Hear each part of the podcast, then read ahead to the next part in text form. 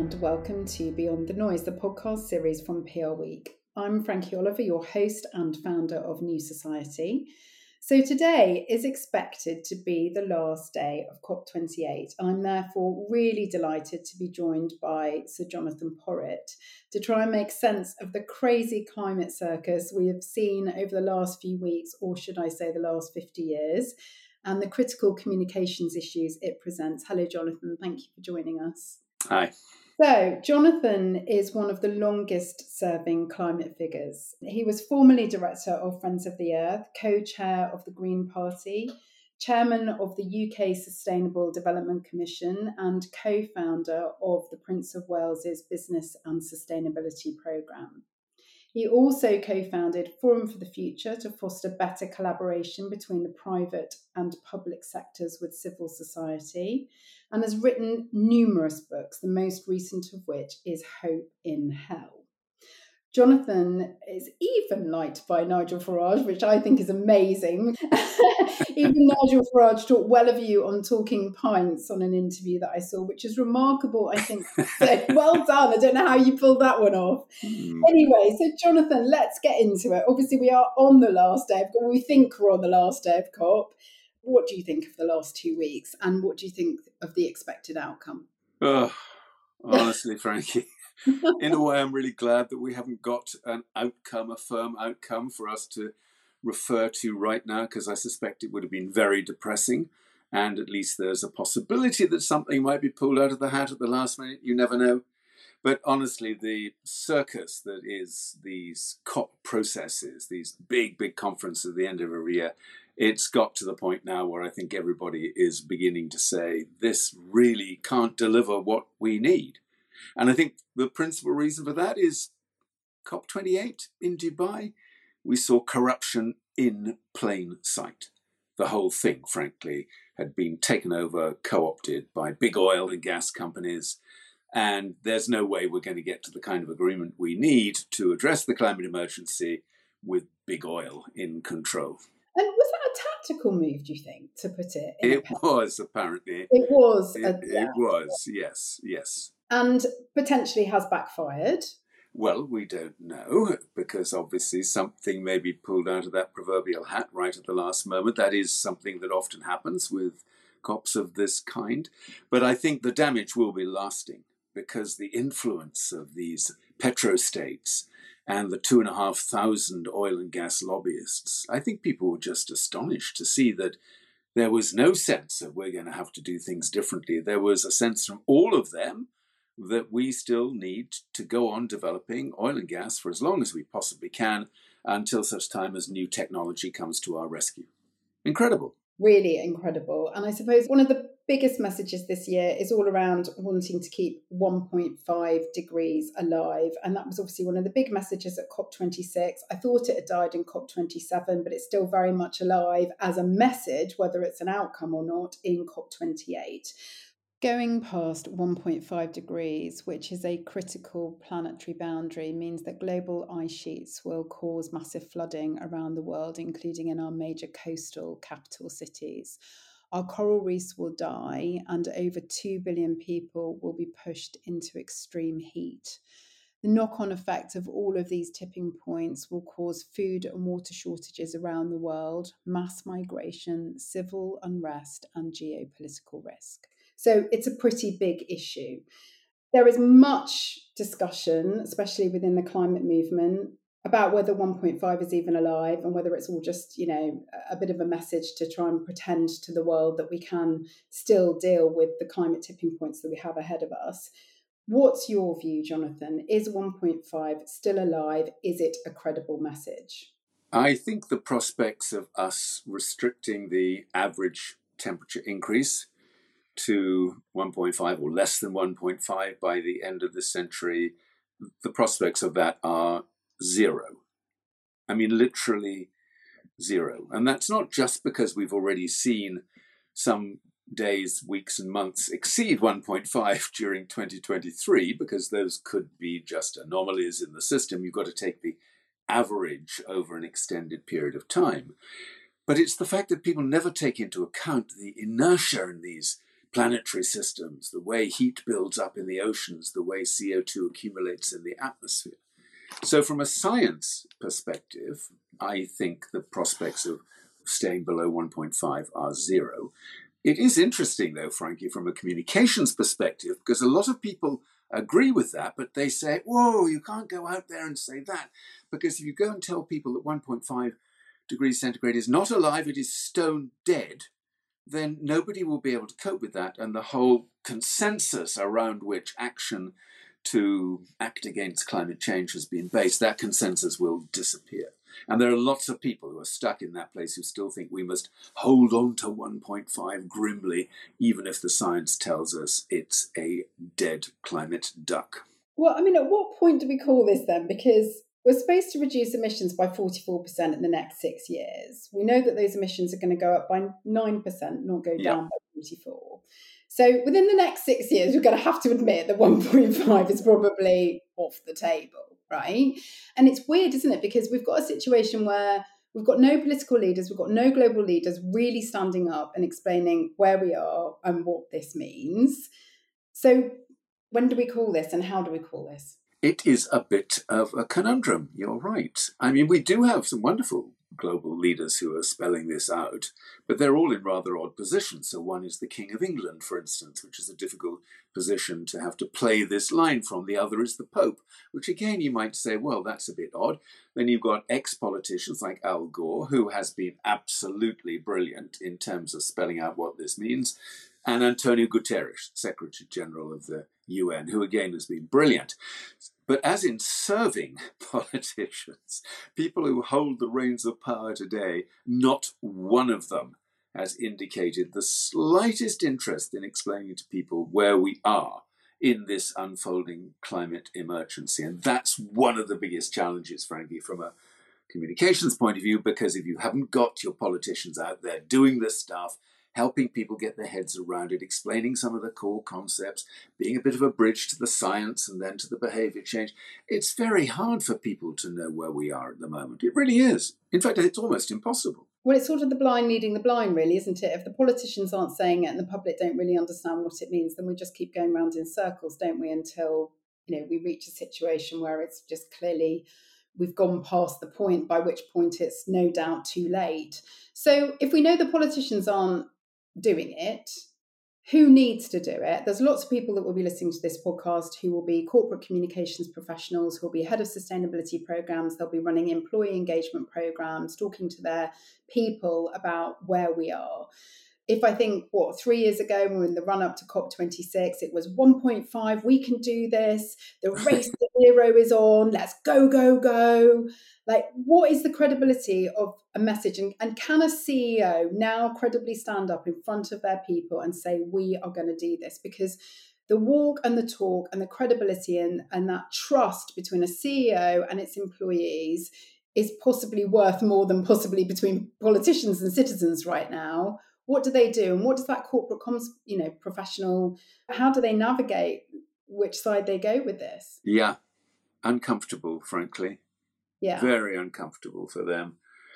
A ceo can legitimately stand up with the employees in that company and all their stakeholders and say we will do what we can do to contribute to the 1.5 degree centigrade target to making sure we stay below that.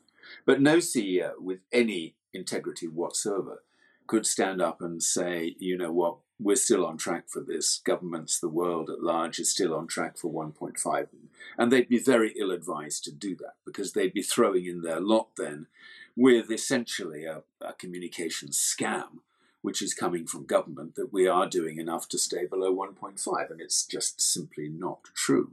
So it is a tricky call for CEOs. I think that one of the problems we face, Frankie, is there are not many CEOs who actually understand the science of this. I'm sorry, I don't really want to be rude about this, but Forum for the Future has been working with the corporate sector for the last 30 years. And honestly, most CEOs think they employ very well paid people to dig down deep into the science of climate change and tell them what they need to know, but no more than what they need to know because they really don't want them to spend an awful lot of time having to find out for themselves just how close to the edge of the abyss we really are.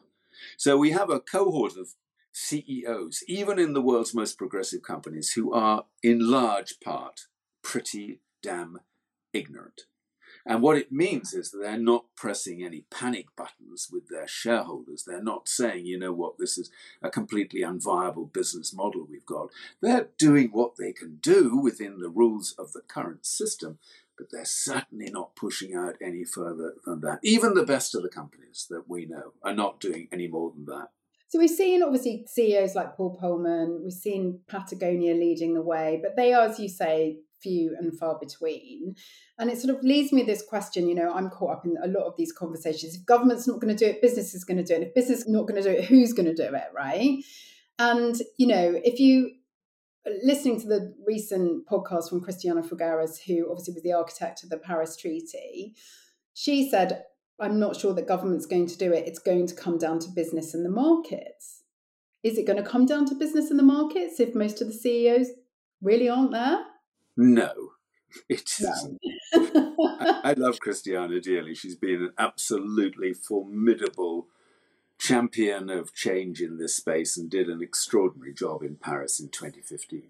But the idea that we can now avert our eyes from the dysfunctionality of politicians and look to the inspiring leadership of business instead, that is honestly the height of naivety. And there are just so many reasons why it can't work. Businesses don't make the rules of this particular market game that we're all playing. They don't fashion the shape of capitalism today. Only governments can do that through direct mandates to international institutions, corporate law, and so on and so forth. It is, I think, a dangerous illusion to tell people that progressive business now can step up into this vacuum and make stuff happen, even if the governments are not there making it happen with them, in partnership with them. Governments have to regulate this into being. They have to set the incentives, they have to set the price signals, they have to formulate the right kind of carbon tax, they have to get the right standards for the way we build infrastructure and building. This is all government stuff. And every time someone tells me this is going to be done by businesses acting voluntarily without any formal legal mandate, I think to myself, you haven't spent enough time working with business because it doesn't work like that. It's very odd, isn't it? Because that was definitely where we were a couple of years ago with obviously Larry Fink's letter. Here's ESG, business is going to do it, we're going to lead the way. And two years later, we won't even mention ESG, and it's now part of the woke agenda and now seem to be an incredibly dangerous platform. So it's, yeah it's exposed itself. So if we are where we are, I mean, it's feeling a bit bleak, isn't it, Jonathan? I mean, where are we going to go now? And thinking very much about our listeners from a communications perspective, these conversations they're happening in a bubble aren't they they're not happening in mainstream media they're not happening on mainstream television there isn't really anybody you know citizens of the world are not kind of sitting there going oh well cop's not working out this year is it what are we going to do um, so how are we going to solve these issues and how are we going to drive some accountability especially at a government level to create political will? You know who is going to be responsible? What do we need to do in the media? What do the ngos need to do? You know is it the job for the activists? Where are we? So if we're looking specifically at the media at the moment there's a lot of complaint about media reporting. Do you think that's the media's fault or do you think that's the communications industry's fault for not delivering the right messages to them I think one of the deepest misfortunes for humankind in wrestling with the climate crisis at this particular time is that we're all victims of the way in which so much of the media have been taken over by right wing interests whose minds are solely focused on the elite 1% of human beings on this planet focus very tightly on enhancing the interests of the already rich and making sure that nothing gets in the way of their ability to go on making themselves even richer, however obscene that may be to normal human beings who I assume will be the ones listening to a podcast like this. I doubt that any of the 1% are. It's just wretched because that stranglehold that this ideologically driven set of media powers in the world today, very, very powerful incumbent media forces, act as a block on so much else actually happening across the media as a whole.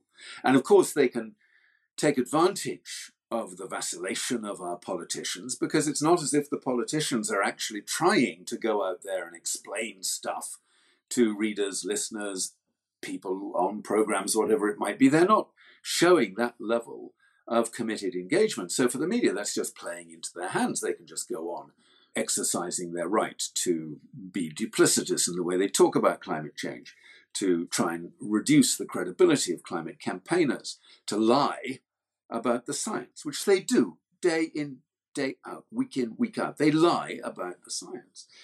It's something I reflect on a lot because maybe this is too nostalgic, but what would have happened if we actually had well informed, responsible, reasonably dispassionate media coverage of everything that's been going on in the climate over the last five years? It would look very different, frankly, from the way it looks now. It really would. Well, I suppose it is a war that's being conducted in the media and through the use of technology where, you know, the fossil fuel lobby and their millions of dollars have got a stranglehold and a partnership with those right wing owned media companies, right? Yep, I'm afraid that's the reality. And it's an invisible infrastructure that so few people realise they're caught up in. And there are some very, very dangerous and untrue messages about net zero making us cold and poor and all of those sorts of things that we know those populist media are using. But I suppose on the flip side of that, if we're thinking about broadcast media, if we think about the BBC, we're thinking about Channel 4, how do you feel about their reporting on these issues? Well, it's easy to be occasionally critical of what the BBC has done on climate change. It did insist for about a decade that every time it put up a climate scientist, it had to put up some godforsaken climate denialist. Nigel Lawson springs instantly to mind. But once the BBC were out of that really dark period where balance meant, yep, we've got one bona fide science and we've got one ideologically driven idiot, there's balance for you, that's really good. Once they were out of that, the BBC has been really solid on this. I have to say, really solid. So is Channel 4. They've been doing a lot recently, and they've clearly decided this is going to be very much part of their public broadcasting remit to help more people understand the nature of the challenge. And then you've got parts of the print media that do a really good job. I have to mention The Guardian here. Sorry, I know that'll just confirm stereotypes. Oh my God, Jonathan Porritt reads The Guardian. Who would have thought? but honestly, The Guardian does do an amazing job. So it's not that we're in a a total desert here, and it is possible to find really good coverage of this, and a lot of it is available. But you have to kind of make an effort. I'm a devoted reader of The New Scientist. I'm not a scientist, but for me, when I want to find out what's really going on, I need the authority of people who can interpret science for me as a non scientist.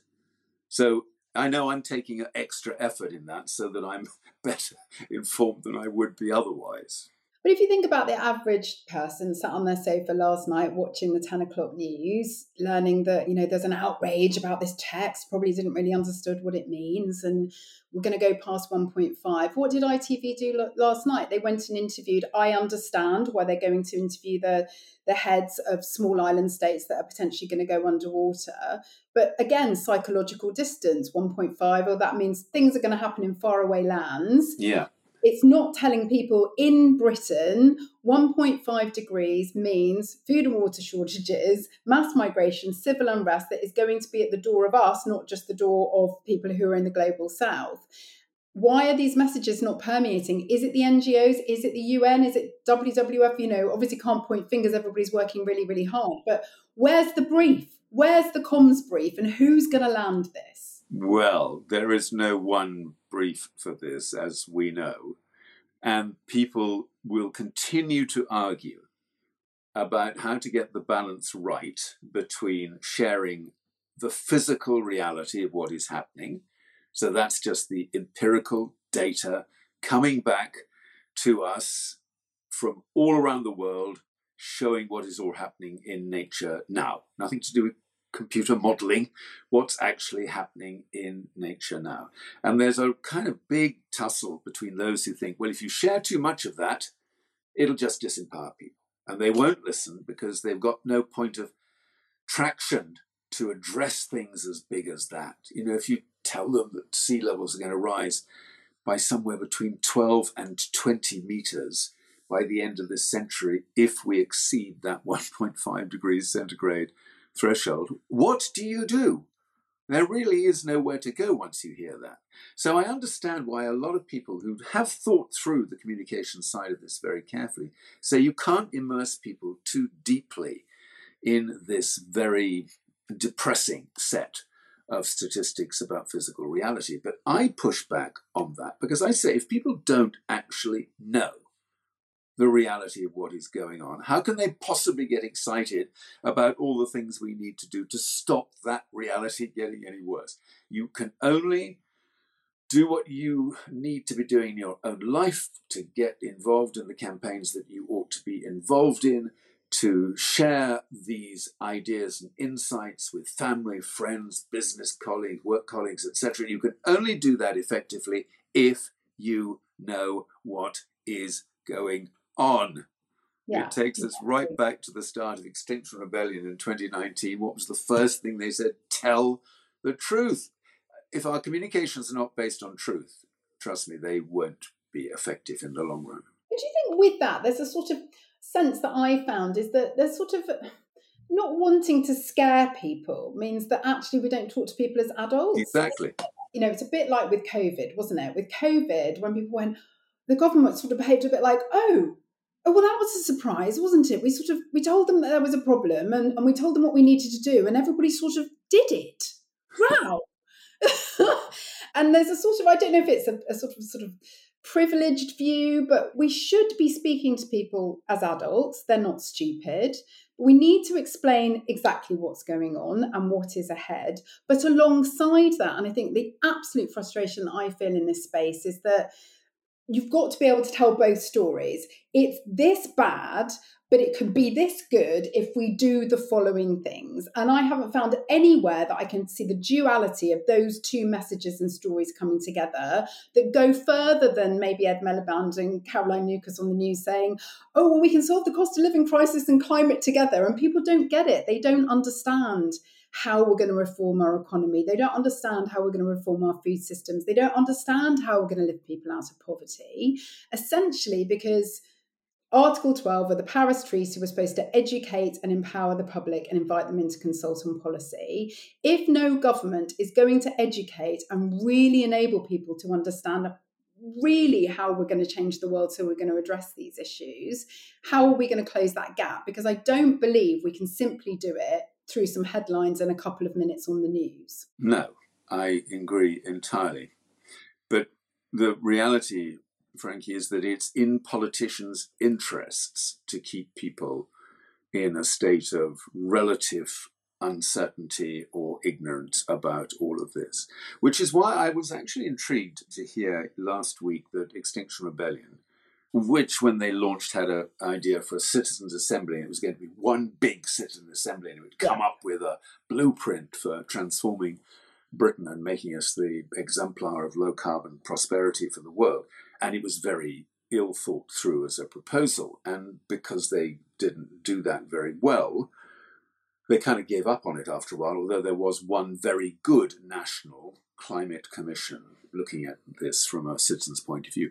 But last week they announced that what they're going to try and do now is get citizens' assemblies going all around the country. So, everywhere, in every town, every village, an opportunity for people to come together and actually begin to think about what this means for them, their communities, their families, their children, all that kind of stuff, with yeah. some expert input so that there'll be opportunities to hear the state of play as it is today. And I know that sounds very slow because that's not going to happen overnight. That could be a five year journey to get even, I don't know, five million people involved in citizens' assemblies of that kind. But we have to start now from the bottom up because top down is not interested in helping inform people in the way they need to be informed. So, thinking about businesses as well and what they need to do now, some businesses who are going to be thinking, we're not going to make 2030. You know, what is it that we're going to do to actually use our power to also drive that political will? Yeah. There will be FTSE 100 businesses who, who can read the science and they damn well know that their businesses are not going to be there unless they solve some of these problems. What can they do?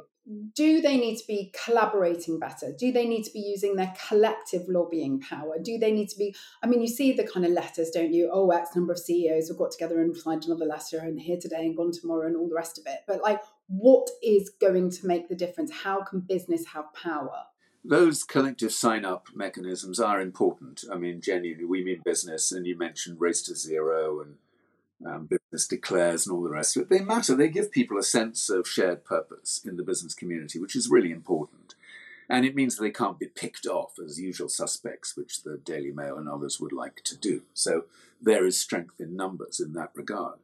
But I honestly, Frankie, if you wanted my truthful answer to that question, business are going to have to do three things that they are totally reluctant to do at the moment. One is call out big oil and just say these companies now have gone rogue. Their single minded pursuit of increased profit for their shareholders is going to destroy life on earth.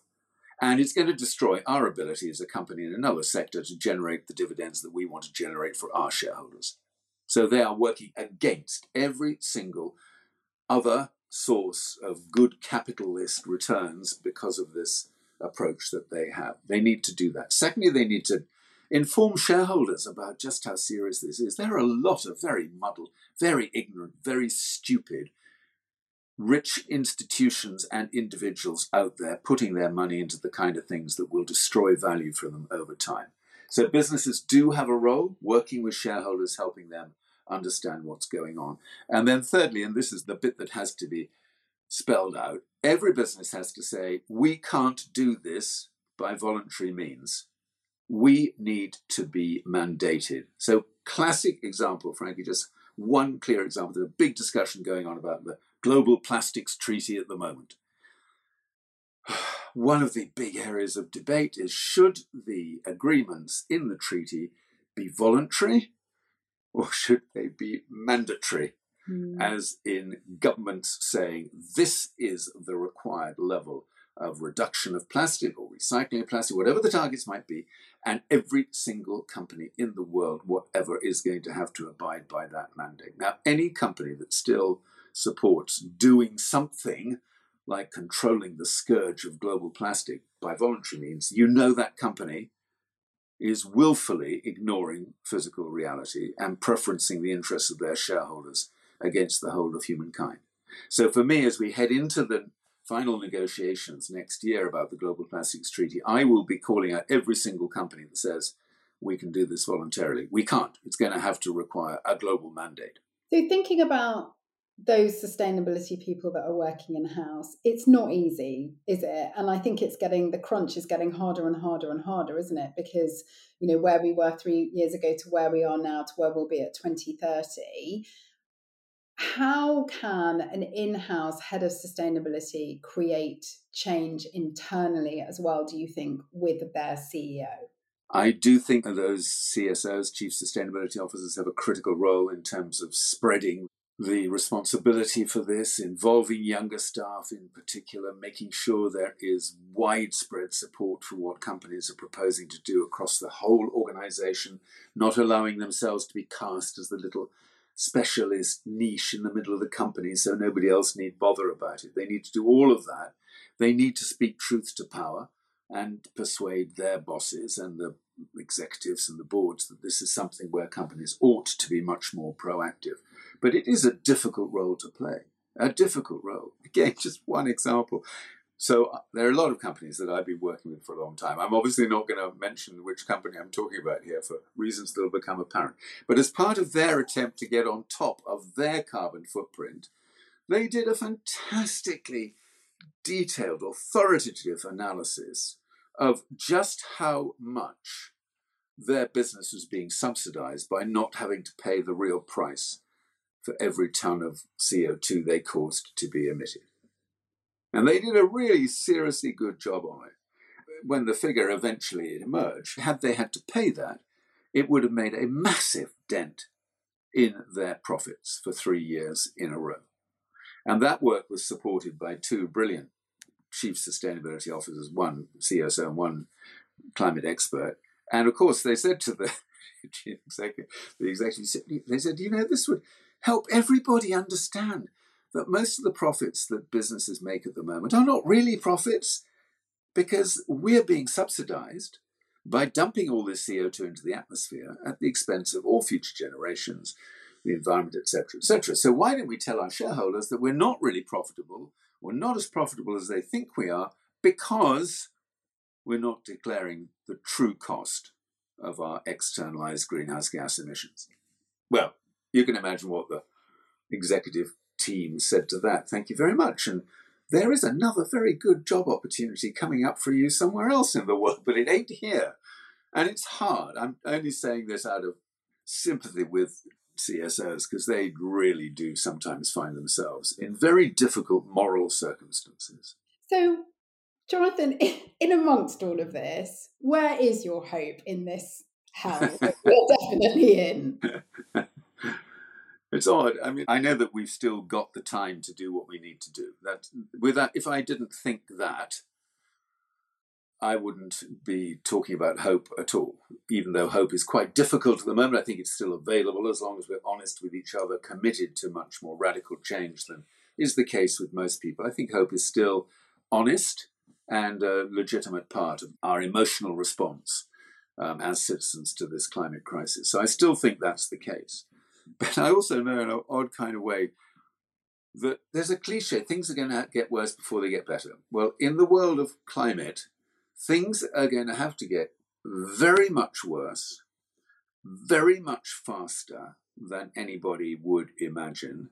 What do you mean by that, Jonathan? Do you mean the, the physical impacts that we can yes, see? Yes, the physical impacts of climate change are going to have to get extraordinarily difficult for human beings to cope with in the next five years with massive cost to the economy, massive dislocation to people's lives, so that at the end of that period of extreme traumatic disruption, especially in the rich world, because the rich world doesn't much care about what's happening in the poor world, a lot of people will say, okay, if that's what the whole of the rest of humankind's future looks like, we are not going to allow this to go any further.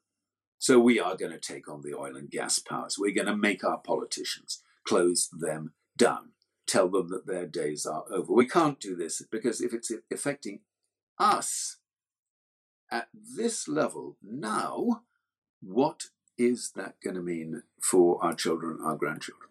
And therefore, only when potentially we're seeing it with our own eyes do you think yes. we're going to have the level of response that we need because yes. that is the problem with climate is that it's invisible but if we see it with our own eyes we have gone past the point of some tipping points that we are not going to be able to come back from. Well, that's true, but you have to be really careful about that, Frankie, because there are tipping points and tipping points. Yeah. And obviously, I don't want things to be so bad in the short term, in the way I've just been describing, that we actually do then go over these tipping points. I obviously don't want that to happen because the point about these tipping points, we're not going to tip them back again in a foreseeable future. They will take centuries often to tip back.